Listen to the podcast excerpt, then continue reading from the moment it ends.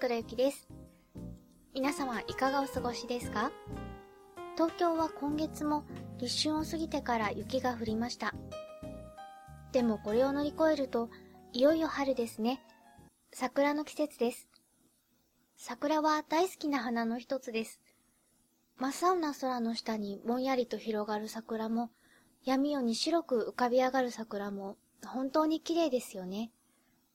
あと何回見られるのかなと思いながら、毎年眺めています。それでは今回も15分間ゆったりお付き合いください。桜通信。さて、第7回桜通信は前回までとは趣向を変えまして、普通のおしゃべりコーナー、桜物語をお送りします。今回のお話のテーマは図書館です。私は小さい頃から本が、というか、文字を読み書きすることが大好きで、暇さえあれば何か読んだり、自分でお話を書いたりしていました。新聞を読み出すのもものすごく早かった気がします。勧められてではなくて自分から読んでました。というのも、やっぱり両親が本の読み聞かせを小さい時からしてくれたからなんですよね。まだ幼稚園の時に絵本はもちろん小学校高学年用の本とか結構上の年代用のお話も読んでくれていました。大人になってから母に自分が子供を産んだらしてあげようと決めていたことの一つが本を読んであげることなんだよって聞かされました。たとえ反抗期になっても、これならなんでこんなことしたんだって思われないだろうって思ったんだそうです。私は物心がつくまで本を読むのが苦手とか文章が書けないという人がいるっていうことに全然気がつかなかったくらいなんです。成長して長文を読みたくない、本が嫌いっていう人に出会って初めて、なるほど確かにこれは母に感謝だなと思いました。本当に全く活字に対して抵抗がなかったんです。父もとてもたくさん本を読む人で、本棚にぎっしり洋書や百科事典なども含めて多種多様な本が詰まっていました。本棚もすごく大きかったし、たくさんありました。物置にも本棚があったぐらいです。それだけでは飽き足らず図書館にも行っていました。月に1、2回車で私立図書館へ行くというのが私の家の習慣だったんです。近くに文館ならあったんだと思いますが、30分ほどかけて大きな図書館まで通っていました。当時使われていた建物は、今は残念ながら図書館としては使われていないそうなのですが、大正から昭和にかけて建築されたモダンな感じのするちょっと素敵な建物でした。春はお花見で賑わって小さな動物園や遊園地もある大きな公園の中に立っていました。5階建ての洋館で屋根は洋瓦です。アーチ窓やレリーフ、ステンドグラスなどが美しく、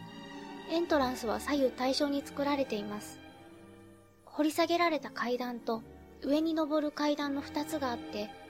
子供用の本が地下1階、大人用の本が上の階に置いてありました。小さい頃はもちろん下の階を使っていて、エントランスで上から降りてくる父と待ち合わせて帰りました。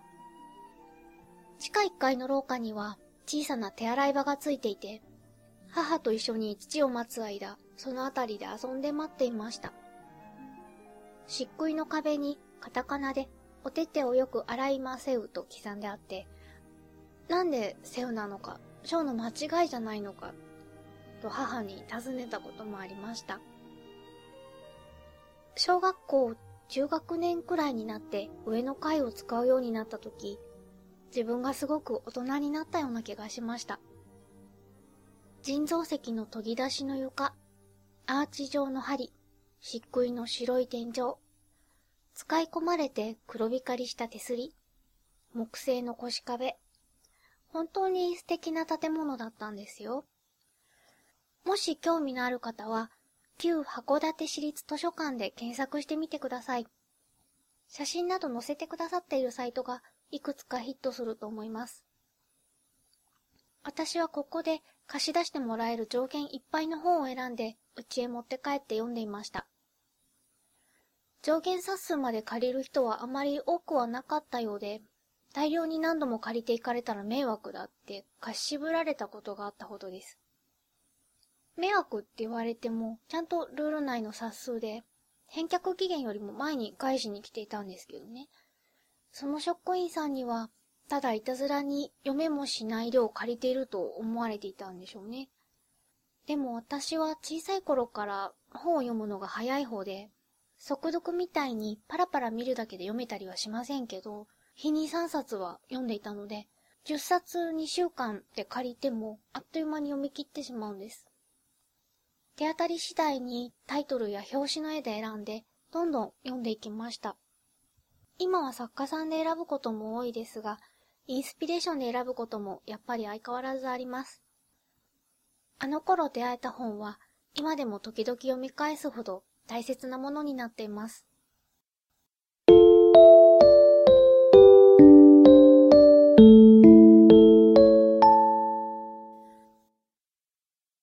供の頃に読んで心に残っている本をいくつかご紹介してみようかなと思います。読み聞かせをしてもらって、続きが気になって自分で読むようになったのが、ミハエル・エンデの果てしない物語。ネバーエンディングストーリーという名前で映画化もされたので、ご存知の方も多いのではないでしょうか。映画のパート1はとても素晴らしいものでした。パート1はね。この物語は実は本当に長くってあの映画のラストでバスチアンは他にもいろんな冒険をしましたっていう感じでナレーションでまとめられてるんですけどそのいろんな冒険の部分が実は本番なんですよね。単なる夢いっぱいの冒険譚にとどまらず人としての差がっていうか慢心したり傷つけ合ったりいろんなことが描かれているお話です。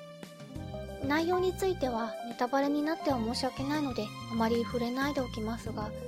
ラストは切なくて衝撃的かつ前向きだと思います。私は砂漠のライオンのお話が印象に残っています。ミハエル・エンデさんは他にもお話や詩を書いておられますがモモという児童文学もとてもおすすめです。時間がなくて忙しいって思っている人にこそ読んでほしいお話です。それから指輪物語。これもロード・オブ・ザ・リングの名前で映画化されましたし、今、その前の時代にあたるホビットの冒険を映像化したホビットという映画も上映されているので、有名ではないでしょうか。この指輪物語、本当に長い長いお話で、上調だという批判もあるのですが、私の人生は指輪物語と果てしない物語を抜いては語れないっていうくらい面白くって大きな影響を与えてくれた本です。確かに本当に長いお話なんですけど、ぜひ読んでみてほしいです。映画でもいいんですけど、映画にしても相当長いですよね。それに、当然映画なので、ビジュアル面重視で作ってあるから、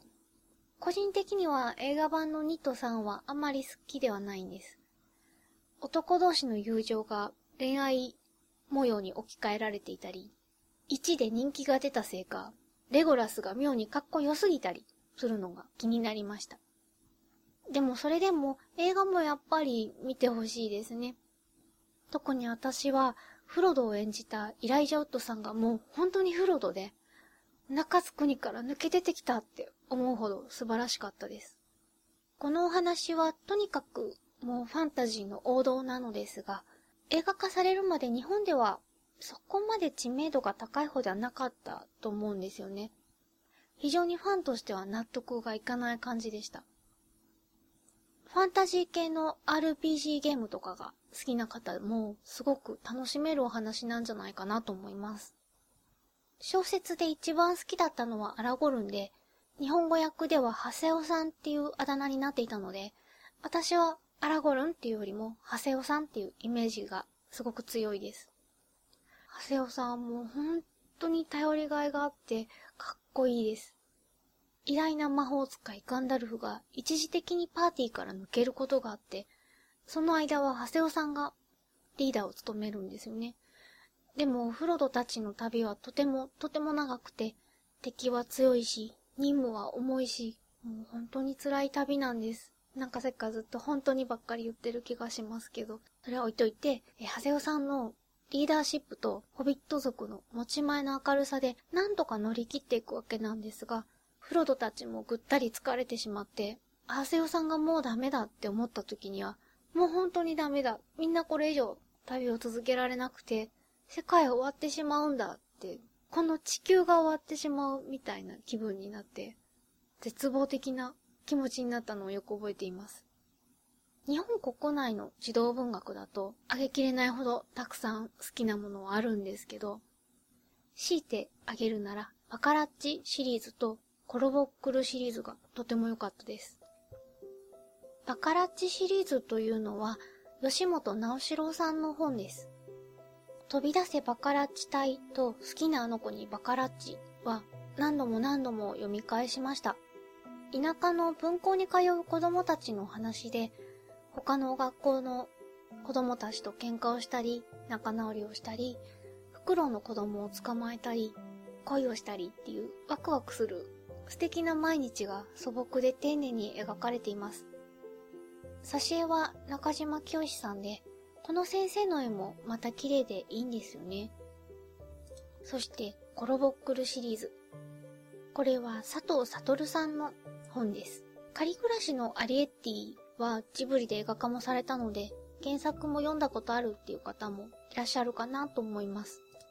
そのレビューで、アリエッティを無理に舞台を日本に設定して映画化しなくても、日本には佐藤悟のコロボックルシリーズがあるじゃないかって書かれていた方がいらして、私はすごく納得しちゃいました。アリエッティは、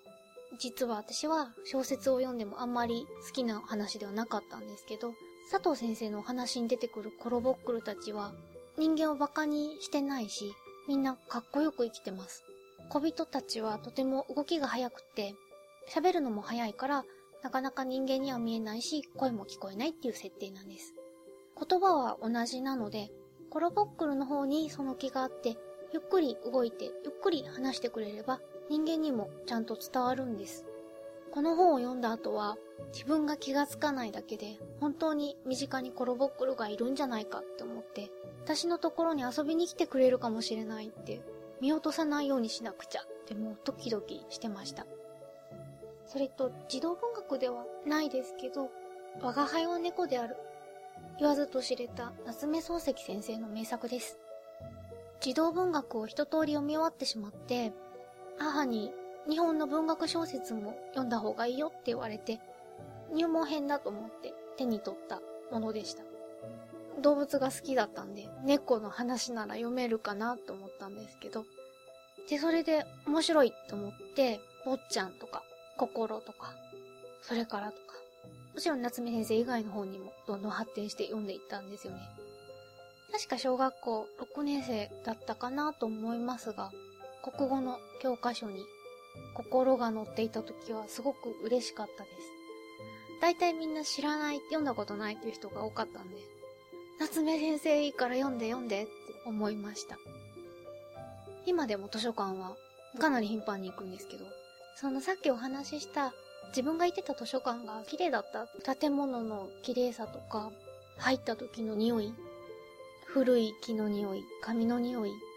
それでみんなが静かにしていて、ちょっとだけページをめくる物音とか足音がしたりして、あの空間がすごく好きなんですよね。本って何年も前もっと言えばもう何十年何百年前の本でも読めるわけじゃないですか。そういうのも本のいいところだし、それを一冊の本でいろんな人で共有していける本を読む行為、図書館ってあの空気感がすごく好きです。ということで、今回は図書館と本のお話でした。最後までお聴きいただきましてありがとうございました。よろしければまた次回お会いしましょう。お相手は桜ゆきでした。ではまた。